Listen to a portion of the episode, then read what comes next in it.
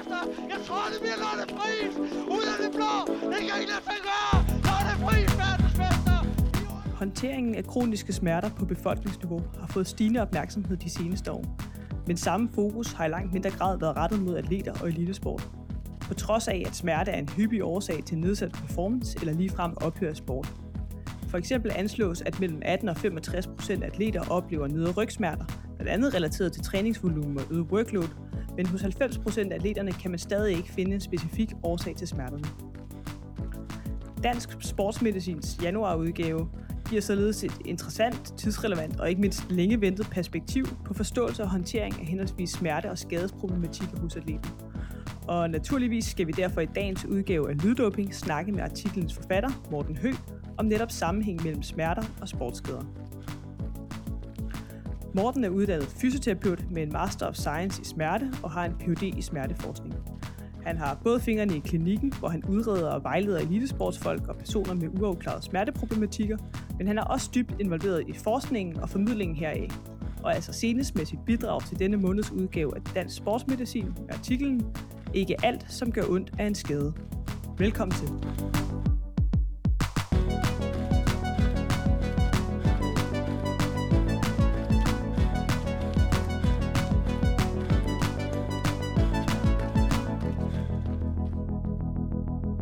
Vi har en spændende dagsorden foran os i dag, Morten. Først og fremmest så skal vi med udgangspunkt i de bidrag til dansk sportsmedicin blive klogere på, hvad smerte er. Herefter så gennemgår vi nogle typiske sportssmertecases og spørgsmål, som vi har fået fra lytterne. Og endelig, hvad jeg personligt glæder mig meget til, så skal vi også dykke lidt ned i neurofysiologien, som ligger til grund for smerteopfattelsen. Med tanke på, at lidt basal viden om mekanismerne kan være med til at give en en bedre forståelse for selve behandlingen af smerte. Alternativt så sidder vi tilbage og er endnu mere forvirret end før, men så håber jeg, at vi kan slutte af med en god opsummering. Men allerførst, så skal vi lære dig lidt bedre at kende, Morten. Hvornår var sidste gang, du var virkelig ærgerlig over at tabe sport? Ja, det er, der er lidt atypisk, tror jeg. Jeg, jeg går ufattelig lidt op i sådan noget, så det, det kan jeg næsten ikke uh, hisse mig op over. Øhm, eller man kan også sige det på en anden måde. Jeg er nok så lidt aktiv i, i ting, hvor jeg kan tabe, at det sker ikke så tit. øh, det, det er nok bare, fordi jeg ville tabe hele tiden, hvis det var. Men, øh, men hvornår var sidste gang, jeg blev irriteret over tab, eller ærgerlig over tab? Ja, det ved jeg, det kan jeg snart ikke huske. Men øh, det er nok, fordi jeg holder mig ud af den slags. Det var dog inden for vores eksperter i podcasten meget atypisk og utrolig smertefri introduktion til dagens emne. Ja. Men øh, til gengæld så har du god erfaring med smerten på anden vis, nemlig rent faglig. Ja. Vil du lægge fra land med at fortælle, hvad er smerte, og hvad er forskellen på begreberne smerte og nociception? Ja, smerte er noget, man oplever. Det er noget, vi som mennesker oplever.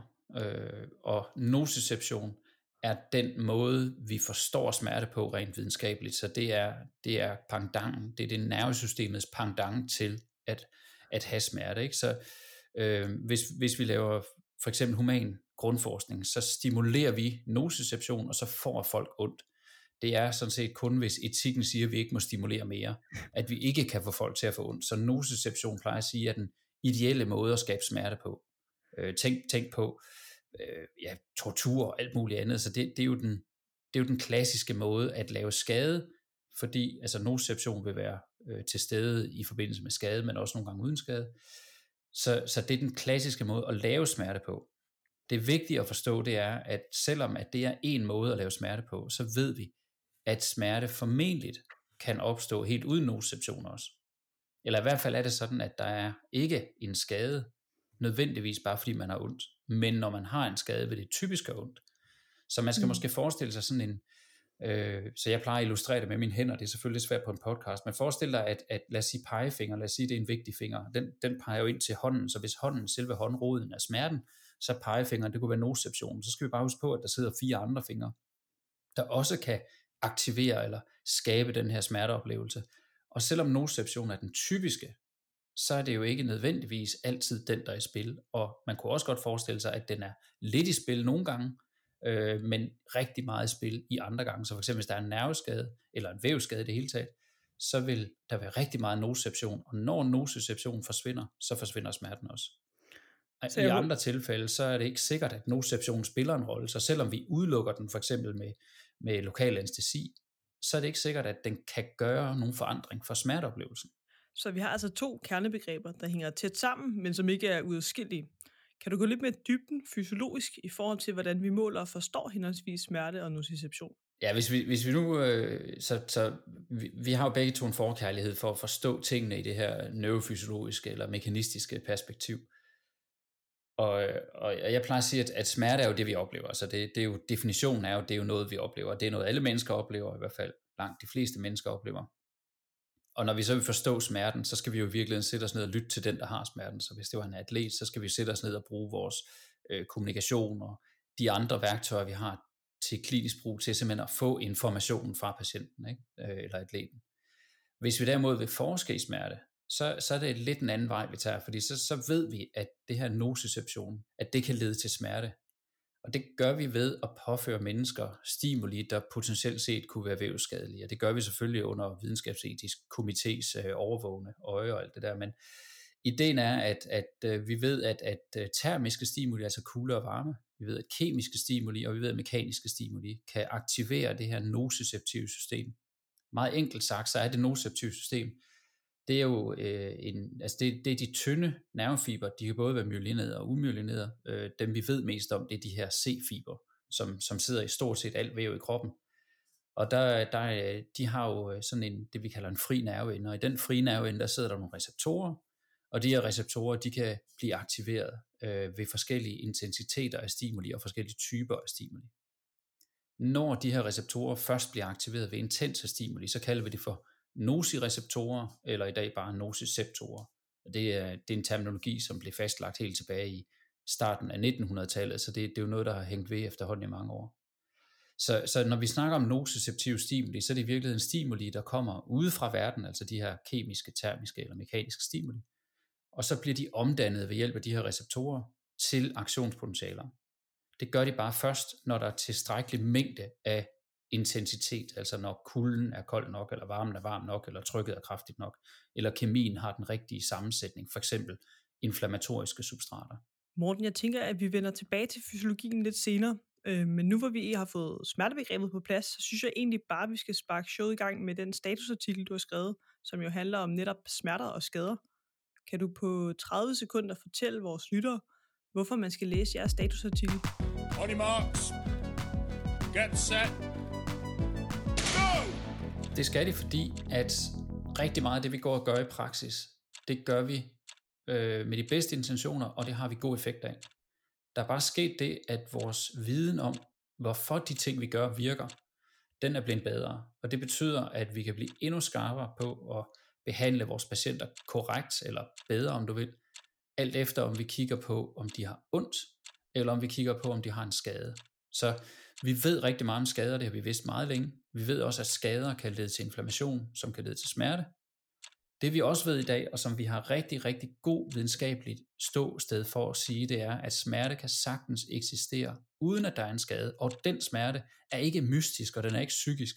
Den er faktisk meget håndterbar, hvis ellers bare man forstår det her neurofysiologiske koncept, som ligger bagved det.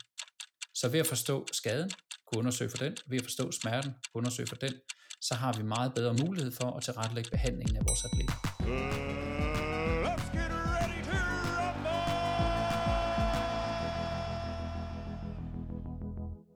Baggrunden for artiklen, det var egentlig, at øh, du sammen med Ratlef, Christian Lyng og Sabine Vistrup havde lavet en litteratursøgning, hvor I undersøgte, ja. om man inden for idrætsmedicins, idrætsmedicins forskning skældner mellem begrebet sportsskade og begrebet smerte. Ja. Øhm, hvad fandt I ud af, da I lavede den her litteratursøgning? Ja, så, så det startede jo selvfølgelig med en undring, at vi havde en formodning om, at der var et meget stort overlap, øh, men vi vidste ikke. Og, og så øh, gjorde Christian og Sabine det, at de undersøgte, altså gik ud og lavede en, en systematisk undersøgelse, øh, og kiggede på, på de sidste 10 år. Og, og det de så fandt ud af, det var, at der var nogle artikler, der skrev så til den samme tilstand i virkeligheden. Så, så definerede de det som en sportsskade. Andre gange de snakkede om, at der var en smerte, Øh, det kunne for eksempel være en overbelastningssmerte. Og, og andre artikler igen, de zigzaggede imellem at sige, at der er en overbelastningssmerte, eller der er en smerte, og, og den kaldte de også en skade, og det var sådan ligesom, det var synonymer. Så det vi i virkeligheden fandt ud af, det var også det, der var vores hypotese, det var nemlig, at der er sådan en bred forvirring, og det at have ondt i idrætssammenhæng er identisk med det at have en skade. Så når vi som forskere siger, jeg har undersøgt mængden af idrætsskader i, lad os sige, løb, så mener vi i virkeligheden, hvor mange har ondt, når de løber. Og der er ikke nogen, der har undersøgt mængden af skader på vævet i forbindelse med eksempelvis løb. Mm, så som forsker, så er der en tendens til, at mange begår en fejlslutning, fordi man simpelthen ikke skældner mellem de to begreber, skade og Ja, men, altså fejlslutningen vil jeg jo sige, det er ikke, øh, men, men det har jo ikke været intentionen at adskille de to. Øh, og det er, jo, det er jo det, vi ligesom forsøger at sætte fokus på nu, det er at sige, vi vil gerne lægge navn til, at der er to semantiske enheder. Altså der er en sportsrelateret skade, og det er altså skade, som man kan identificere enten ved stærk klinisk mistanke, eller ved hjælp af, af, af billeddiagnostik for eksempel. Lidt, Og så er der øh, en, en sportsrelateret smerte, som er den patient jo kommer og fortæller, eller atleten kommer og fortæller. Og det er jo den typiske årsag, de kommer til os i første omgang, det er jo, at de har ondt, og det påvirker deres idræt. Altså i forskningssammenhæng og for sygdomsforståelse, der er det selvfølgelig vigtigt, at man ikke undersøger et og beskriver noget andet, men hvad har det af klinisk betydning for den enkelte patient? Altså set fra den smerteramte patients perspektiv, er det så ikke blot noget akademisk ordkløveri? Nej, altså det, det forskerne skal bruge det til, det er jo selvfølgelig, at vi kan blive klogere på, hvor mange skader er der i idræt. Ja, Altså, hvor meget vævsskade opstår der egentlig i idræt. Det, det synes jeg jo personligt er, er spændende, og det er, som du siger, det er, en, det er en akademisk interesse, der ligger i det. Men rent klinisk, så gør det en stor forskel. Og noget af det, som vi bringer op der, og som, som kommer fra vores egen praksis også, det er jo, at vi kan se, at hvis folk får at vide, for eksempel, at du har en skade i dit knæ eksempelvis, så er man mindre tilbøjelig til at gå ud og udfordre det her, fordi man tænker, jamen, jeg, jeg har en skade, det ved jeg, det har jeg fået at vide, og jeg kan mærke, at jeg har en skade, fordi det gør ondt. Så hver gang det gør ondt, så er der jo en risiko for, at jeg gør min skade værre. Den information kunne patienter godt få. Så har vi studier, blandt andet Michael jo har lavet studier på forreste knæsmerter hos unge, mm. som viser, at når de får at vide, at den her smerte er i sig selv ikke en skade, det er en smerte, og når de kan kontrollere smerten, så kan de kontrollere problemet, så at sige. Og de må gerne gå ud og få ondt, de skal bare kunne få det til at gå væk igen. Det er en dum idé at gå ud og få ondt hele tiden. Altså sådan meget basalt i virkeligheden, hjælpe dem til at forstå, at deres smerte er et problem i sig selv, men at det er den måde, smerten påvirker dem på, der udgør den største del af problemet. Og ikke, at smerten er en repræsentant for en underliggende sygdom eller skade, som man ikke kan se med det blotte øje. Så, så sige- derfor adskilt de to i atletens verden har en stor klinisk og praktisk betydning. altså fordi smerten relateret til den udefinerbare skade øger frygten, kan man sige, og angsten hos atleten, og måske underprioriterer andre øh, vigtige aspekter i return to sport, altså psykologiske og sociale. Ja, Øh, helt sikkert. Altså nu, nu taler vi meget generelt, men, men ja, øh, på et generelt niveau selvfølgelig ja, gør det det. Altså det er klart, at så vil der være atleter, der tænker, jamen ja, det gør ikke så ondt. Altså tror mange af os, der igen har siddet i, i idrætten, øh, har oplevet, at vi, vi siger noget til en atlet, og så gør de det modsatte. Vi siger, at du skal passe lidt på med den her, eller du må ikke spille, eller du må ikke lande. Og så går de ud og får en second opinion, eller de gør det alligevel. Og så vil vi sidde og Ja. rive os selv i over og sige, hvorfor gør de mon det? Og, og, og der tror jeg jo, at, at noget af det, der kan hjælpe os ved at være klare i vores sprog, det er, hvis vi kan adskille og sige, den her skade, du har, den må du simpelthen ikke gå ud og spille på, fordi den kan blive så meget værre. Det, det kunne være en mistanke om en, en ligamentskade for eksempel, eller en korsbåndsskade, som også er en ligamentskade selvfølgelig. Øh, hvorimod, hvis de siger, de har ondt, og siger, men hvis du går ud og spiller på det her ondt, du har nu, så bliver det helt sikkert værre. Men hvis det bare er i gåsøjne en inflammatorisk proces, så vil det kun være værre på kort sigt. Så kunne jeg måske vejlede øh, atleten i at sige, hvis du går ud og provokerer den nu, så er den ikke bedre til på onsdag. Men hvis du kan give den ro i dag, så kan du måske på onsdag. Så lad os sige, at du har en lørdags- og en onsdagskamp. Så kunne det jo være et, et valg imellem, om du hellere ved den ene eller den anden kamp. Men hvis jeg som kliniker ikke kan adskille, om den her smerte er en repræsentant for en skade, eller om den egentlig bare er der, fordi at den her atlet har ondt, altså det kunne være en inflammation uden en, en skade, øh, eller det kunne være en anden form for smerte, altså måske den her noseplastiske smerte, Mm. jamen så skal jeg jo stadigvæk kunne rådgive atleten om at sige, jamen du må gerne, det er ikke farligt at gå ud og spille, og hvis i virkeligheden, at smerten ikke generer dig, så kan du bare gøre det. Men mange gange oplever atleten jo, at de ikke kan spille på grund af smerten. Og så er det, at vores vejledning kommer ind og siger, men så kan det godt være, at med det mønster, dine smerter har, altså at de bliver ømme, og dine skuldre er irriteret, og du kan ikke være optimal de næste to dage, så bliver du nødt til at prioritere, er det lørdagskampen eller onsdagskampen, du helst vil i den her uge?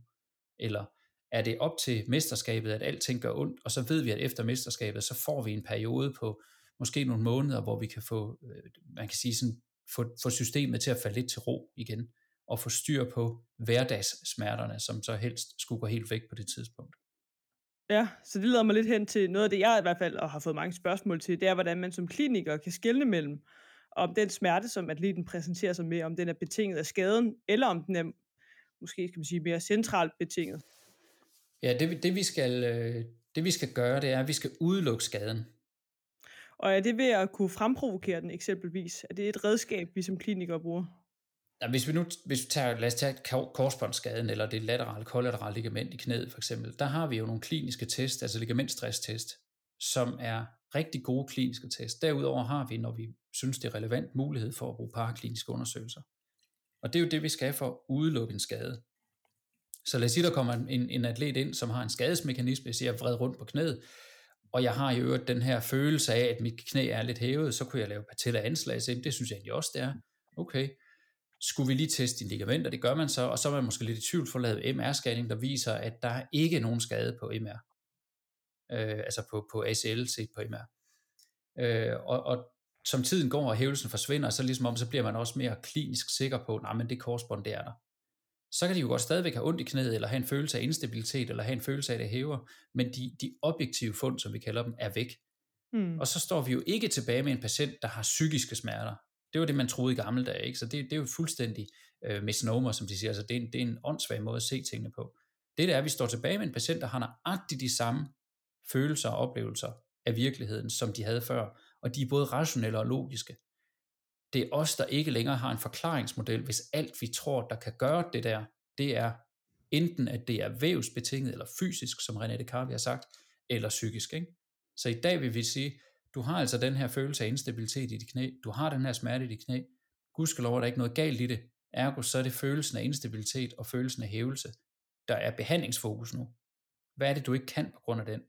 Føler du dig mere tryg, hvis du for eksempel træner med, lad os sige, et, et, øh, et elastikbind på knæet? Jamen, hvis du gør det, og jeg i øvrigt er sikker på, at, at strukturen i knæet er intakte, så drejer det sig om at komme hurtigst muligt tilbage til det niveau af, af fysisk aktivitet, du ønsker at komme tilbage til, men med den hjælp, du har brug for, for ikke at føle instabiliteten.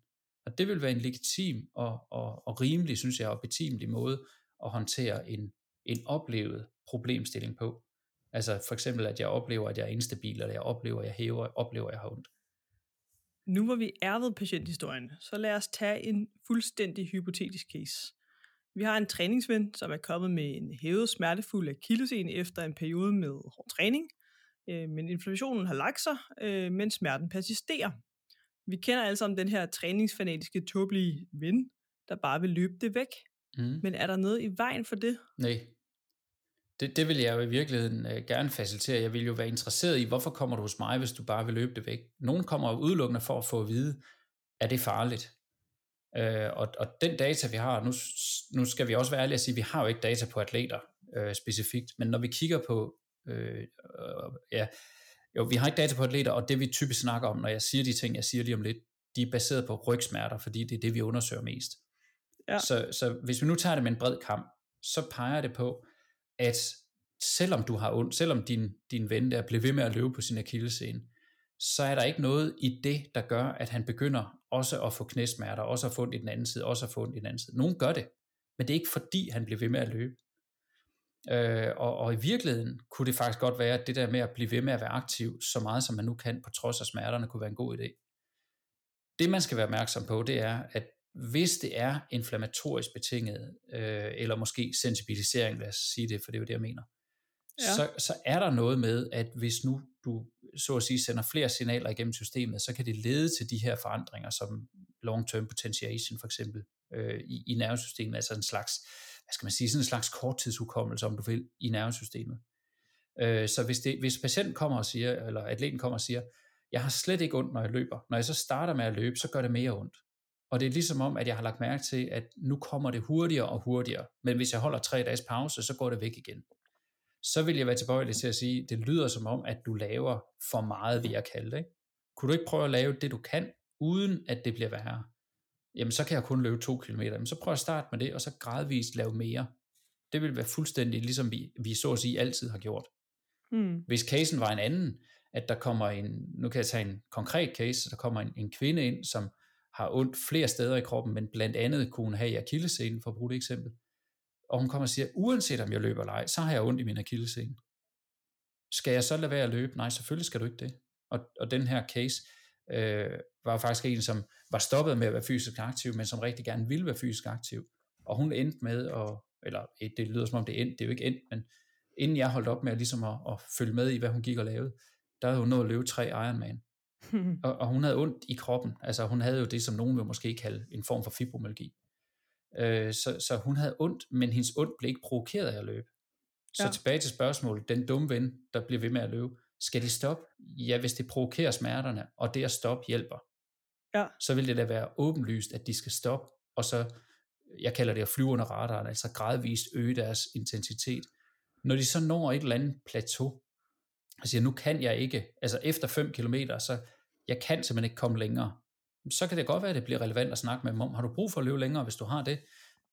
Hvad sker der så ved det? Kan du leve med, at den er øm? Er det væk, inden du kommer hjem, for eksempel? Er det væk to dage efter? Og kan du leve med det? Mm. Fordi vi lige nu, i, i vid udstrækning i hvert fald, er afmægtige over for det.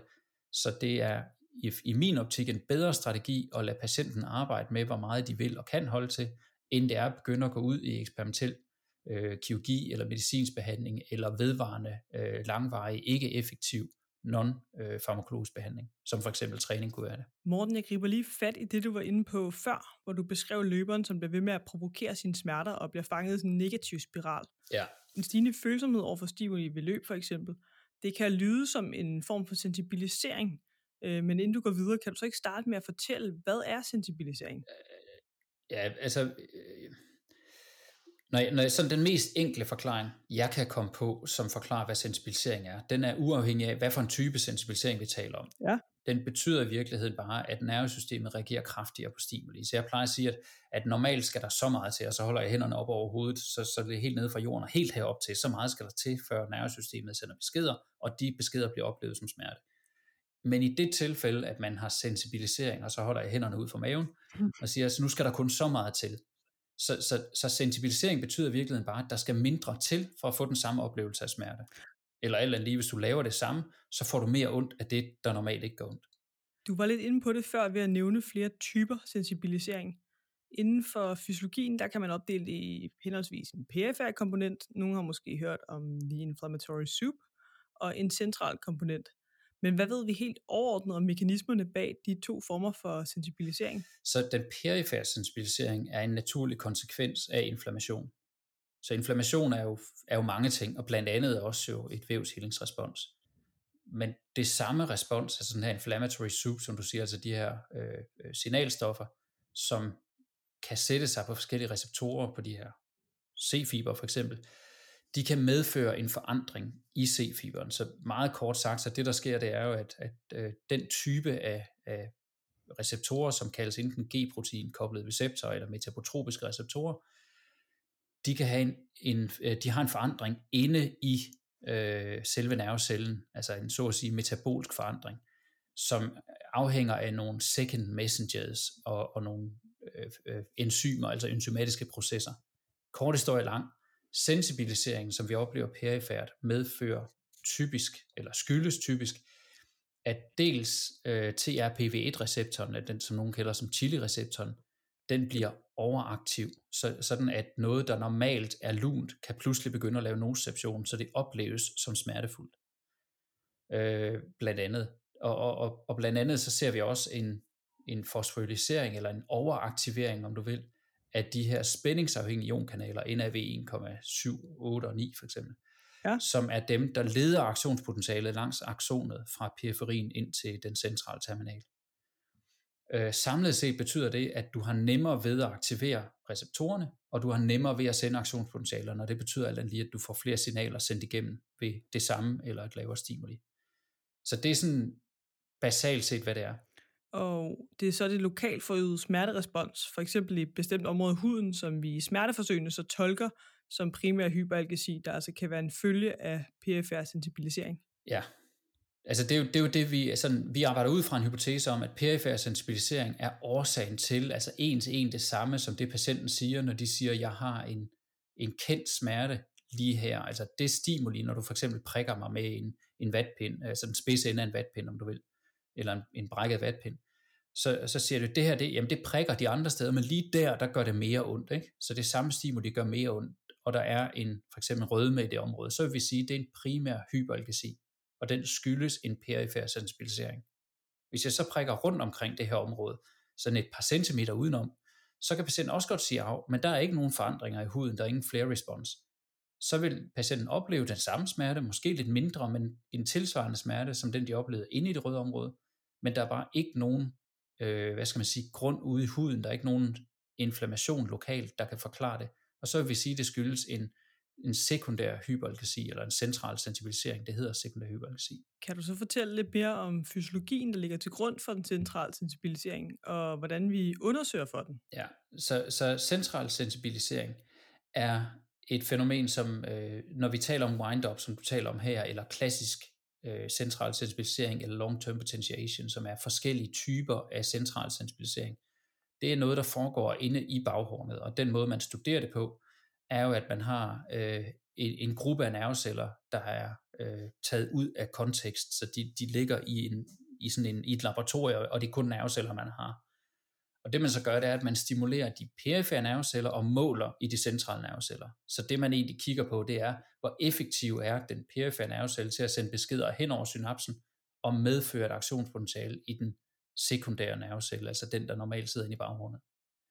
Og det kan man så gøre enten homosynaptisk, altså man kan stimulere en nervecelle og måle på en anden, så de sidder lige over for hinanden, så at sige, eller man kan gøre det øh, heterosynaptisk, så man har en, en helt, øh, altså man stimulerer en nervecelle, og så måler man i den anden, ligesom før, men når man så laver efterfølgende stimulationer, det er selvfølgelig lidt svært uden billeder, det her der med på, men når man så laver efterfølgende stimulationer, så er det i virkeligheden en tredje perifer nervecelle, man sender besked ind af. Nu har vi været inde på nogle af de fysiologiske mekanismer, som vi mener kan være med til at forklare henholdsvis central og perifer sensibilisering. Øhm, inden vi mister vores sidste lytter, så synes jeg, vi skal gå tilbage til klinikken. For når vi nu gennem forskning har fået en forståelse for mekanismerne bag, så burde det jo ligge lige til højre benet og targetere nogle af dem, for at hindre den her udvikling af sensibilisering. Men for eksempel lokal anestesi ved proteseoperationer, kan det hindre udviklingen af sensibilisering? Nej, altså det, det har, jeg vil sige, det har været større, end det er i dag. Øh, så det her preemptive analgesia-koncept, hvor man forsøger at bedøve det nociceptive system for at undgå udviklingen af sensibilisering, som igen skulle undgå altså øh, forekomsten af kroniske smerter.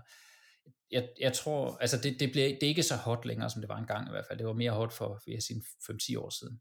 Men, men øh, det, det er da helt sikkert noget, nogen stadigvæk arbejder med. Jeg tror, min, mit indtryk er, og det, der kan jeg sagtens tage fejl, mit indtryk er, at det ikke er, altså der er ikke så meget øh, guld i det længere. Det er ligesom om, at der er nogle studier, der peger i den anden retning, at det ikke rigtig kan lade sig gøre. Så et eksempel kunne være den her øh, NMDA-receptor, som har været meget omtalt, fordi den er helt essentiel i det der wind-up eller temporal summationsfænomen. Øh, den kan vi jo blokere med ketamin for eksempel øh, fordi det er en NMDA-blokker eller antagonist. Og, øh, og, og det har ingen effekt øh, på, på udviklingen af smerter efter operation, øh, på de studier, jeg kender til i hvert fald. Okay, hvis vi så tager et mere jordnært eksempel, som mange både behandlere og atleter i hvert fald kan relatere til, nemlig NSAID'erne. Har man set på, om NSAID kan benyttes i den akutte fase til at hindre den perifære inflammatorisk betingede sensibilisering? Og i det hele taget, hvad er din holdning til brug af NSAID'er blandt atleter? Ja, altså, øh, jeg, jeg, jeg kan jo sige min holdning, øh, og jeg, jeg tror, det er vigtigt, at der, der er tale om en holdning her, fordi der er jo nok, øh, der er nok to sådan meget hårde øh, optegninger. Altså, det vi ikke kan diskutere, det er, er NSAID øh, et, et, kan man sige, godt smertestillende middel til inflammatorisk relaterede smerter? Det er det. Det virker godt. Punktum. Og det gør det jo, fordi at NSAID'en hæmmer dannelsen af de her prostaglandiner, og der har vi især fokus på den, der hedder prostaglandin E2, som påvirker EP2-receptoren. Og EP2-receptoren er en af de her metabotropiske receptorer, der kan lede til nogle af de forandringer, vi snakkede om, som er, er relateret til PFR sensibilisering. Problemet med NSAID, og nu, nu er det så holdningerne kommer ind, er, at der er nogle øh, mistanker om, at de kan have meget alvorlige konsekvenser, altså øh, utilsigtede bivirkninger. Og, øh, og af dem, der taler vi mortalitet som selvfølgelig den ultimative. Øh, og, og, så, og så en række, kan man sige, mindre, men stadigvæk alvorlige øh, utilsigtede hændelser eller bivirkninger. Øh, så, så spørgsmålet er ikke, om NSAID kan være effektiv til at lindre smerter i forbindelse med inflammation, for det kan det. Spørgsmålet er i højere grad, hvad er konsekvensen? Jeg griber lige fat i din første pointe, at NSAID virker på inflammatoriske smerter. Hvordan kan det være, at man i flere tendinopatistudier så ikke ser nogen signifikant effekt på smerteoplevelsen hos patienterne trods højdosis NSAID? Mm. For eksempel i Malmgaard Clausens placebo-kontrollerede studie fra sidste år på tidligere Achilles tendinopati. Mm. Er det så et udtryk for, at tendinopatipatienterne oplever en anden type smerte, end den, som de antiinflammatoriske farmaka dæmper? Ja, altså det virker jo, øh, når der er en inflammation, ja. så, så er der ikke så meget tvivl om, at det kan have en effekt. Øh, den, den synes jeg er veldokumenteret, den effekt, og det er ikke øh, hverken ny eller, eller, eller spartansk forskning, altså der, eller sporadisk forskning. Der er virkelig meget, der peger på, at det kan virke både klinisk og, og, og hvad skal man sige, øh, grundforskning. Øh, men, men når man så giver det til tilstande, som vi måske traditionelt set kalder inflammatoriske, og det er noget andet, ikke? Så hvis vi siger, at vi har en, lad os sige, en Achilles øh, relateret smerte, yes. altså en smerte, der hvor akillescenen sidder, som vi tror skyldes inflammation, og, og vi så giver NSAID, så kan jeg jo ikke se, at det, altså for mig passer det jo meget godt, at den ikke virker, fordi den skulle jo have virket på det inflammatoriske respons, altså den perifære sensibilisering. Og det gør den ikke, fordi der ikke er nogen. Så derfor giver det mening. Okay, så en opsummering, det kan være, at vi skal være mere kritiske over for, hvornår vi bruger NSAID, dels på grund af risiko for utilsigtede bivirkninger, men også fordi vi kun ser den gavnende effekt i de tilfælde, hvor smerten i hvert fald delvis skyldes inflammation. Spørgsmålet er så, hvad når smerten er inflammatorisk betinget? Altså vil du nogensinde anvende NSAID i smertebehandlingen af dine atleter? Øh, min holdning er, at jeg synes ikke, vi skal bruge NSAID, med mindre at vi ikke kan andet, og det vil sige, jeg kan sagtens, altså nu er det jo ikke mine smerter, vi taler om, hvis jeg sidder med en atlet, der har ondt, så vil jeg ikke begynde at bruge NSAID. Med mindre at det ondt, patienten har, gør, at de leder for eksempel bliver øh, frustreret, eller bliver meget bekymret, eller ikke får deres nattesøvn, eller nogle af de andre ting, som kan lede til en eskalering af smerten. Så hvis de ikke sover, hvis de er bekymrede, så ved vi, at der er mange, der oplever, at det kan forværre deres smerter. Så det kunne godt være, at man der skulle tilføje måske NSAID til natten eksempelvis. Men det der med, som nogen har gjort igennem overvis, det der med at give en NSAID-kur eller en GIG-kur, det, det synes jeg jo personligt er noget, der skal redi, altså, øh, fjernes fra jordens overflade, fordi det har simpelthen ikke et rationale. Goodie. Morten, vi har i de sidste minutter snakket om mulighederne for at hindre sensibiliseringsprocessen medicamentelt ved at ramme nogle af de mekanismer, som vi fra fysiologien ved afgørende, men det leder til, at vi har meget forskning forude, før vi rigtig øh, kommer i mål. Men hvor har vi rykket os inden for smertebehandlingen? Ja, altså det, det nyeste er jo nok, altså klinisk set i hvert fald, der, der, hvor, hvor fremtiden måske kommer til at ligge i, at vi vender tilbage til periferien og kigger mere på mekanismerne derude, så vil jeg sige noget af det, der virkelig har rykket de sidste 10 år, det har været vores forståelse for de her descenderende baners rolle. Altså hvordan at, at øh, hjernen kan hæmme eller fremme signaler på baghåndsniveau, sådan at, at for eksempel de ting, vi tænker eller forventer eller har erfaring med, kan modulere, altså forandre mængden af nociception, der når hjernen, og dermed formentlig også øh, smerteoplevelsen. Så her afslutningsvis, der må vi sige, at smerte er langt mere komplekst end sensibilisering, og vores opfattelse af smerte er et resultat af sensorisk input, men også emotionelle og kognitive komponenter, som i høj grad er formet af vores tidligere oplevelser. Ja, i hvert fald kan man sige, jeg tror, det, det som vi bliver klogere på, det er, at, at det er meget mere, altså smerte er meget mere komplekst, end bare at det skyldes for eksempel sensibilisering. Men det ændrer jo ikke på, at når vi forsker i det, så bliver vi nødt til at være specifikke for netop at kunne finde de her mekanismer. Og, og hvis man sådan skal slutte på en, hvad skal man sige, på en høj note eller på en positiv vinkel, så, så vil jeg da lede hen til, at, at, at uh, Nobelprisen i år for eksempel i, i medicin og fysiologi blev givet til uh, netop to forskere, som, som har henholdsvis uh, fundet eller dokumenteret den her TRPV-receptor, og så, og så ham her, øh, Pataputian, mener han hedder, som har, har dokumenteret, at piezo øh, 1 og 2, primært to receptorerne, øh, eller ionkanalerne, kan være måden, hvorpå mekaniske stimuli bliver transduceret, altså bliver omdannet til aktionspotentialer. Øh, og, og det er ikke fordi, at det nødvendigvis er det, men nu ligesom den, der bliver fokus, og det betyder forhåbentlig, at vi hen over de næste måske 10 år kommer til at se en, en markant øget mængde af forskning, der undersøger, kunne Piezo 2 for eksempel være involveret i patologiske tilstande? Kunne det være sådan, at, at lad os have mennesker med fibromyalgi eller ondt i ryggen, at de har en anderledes, genetisk anderledes, måske muteret form for piezoreceptor, og derfor gør bevægelse mere ondt for dem, kan man følge. Ikke? Så, så der er jo muligheder derude, men, men det har været det har været lidt stillestående med, øh, med at finde nye øh, spændende mekanismer. Altså, ja, altså central sensibilisering, som jo for mange måske står lidt som det nye barn, er jo stadigvæk, skal vi huske på, øh, resultatet af forskning tilbage fra 83. Morten, vi er ved at nå til vejs ende, og vi er kørt ud af lidt forskellige tangenter undervejs i vores snak. Men lad os vende tilbage til kernen af dit budskab. Ja. Hvis du var sportsminister og kunne ændre på én ting, hvad skulle du så lave om på? Jeg tror, det der ville stå allerøverst på dagsordenen for mig, hvis jeg var øh, en eller anden form for minister, der havde nogen som helst form for indflydelse, det ville være at, at fjerne den her misforståethed omkring, at smerte skyldes noget. Og ved den også fjerne øh, bekymringen om, at hvis man er den, der har smerten, at så er man underlig, eller det er psykisk, eller altså al den stigmatisering, der ligger i forbindelse med det at have en smerte, som andre ikke umiddelbart kan forstå. Jeg tror, at hvis, hvis man følte, at det var legitimt at komme og sige, at jeg har ondt, og det var øh, okay at beskrive det på den måde, som det opleves, så tror jeg, at vi som klinikere og som forskere vil blive konfronteret med nogle historier, der ikke passer ind i det narrativ, vi normalt går og snakker om, nemlig at skaden og smerten skal hænge sammen. Så, så ved at, at øh, give lov til, at man kan tale om smerten, at, at øh, anerkende, at patienterne jo faktisk har det, som de har det, og det de oplever er rigtigt. Det er ikke snyd, det er ikke psykisk, det er ikke noget som helst. Så tror jeg, vi vil få en meget, meget bredere palette af indsigt i, hvordan det egentlig føles at have de her smerter, og så kunne vi netop med vores kompetencer blive bedre til dels at behandle og dels forske i den her palette, frem for måske som det er nu, at fortsætte lidt ud af det samme spor, som vi har gjort i, i de sidste øh, flere årtier.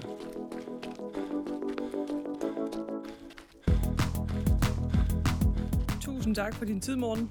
Det var en fornøjelse at snakke med dig. Hvis du derude, som lytter med, skal til DIMS årsmøde den 4. februar, så har du faktisk også muligheden for at opleve Morten live og stille alle de smertespørgsmål, du stadig brænder ind med. Hvis ikke, så er du altid velkommen til at skrive dine spørgsmål, rigs eller ros til Dansk Sportsmedicin, og vi vil følge op på det i en af de kommende episoder. Ha' en rigtig dejlig dag.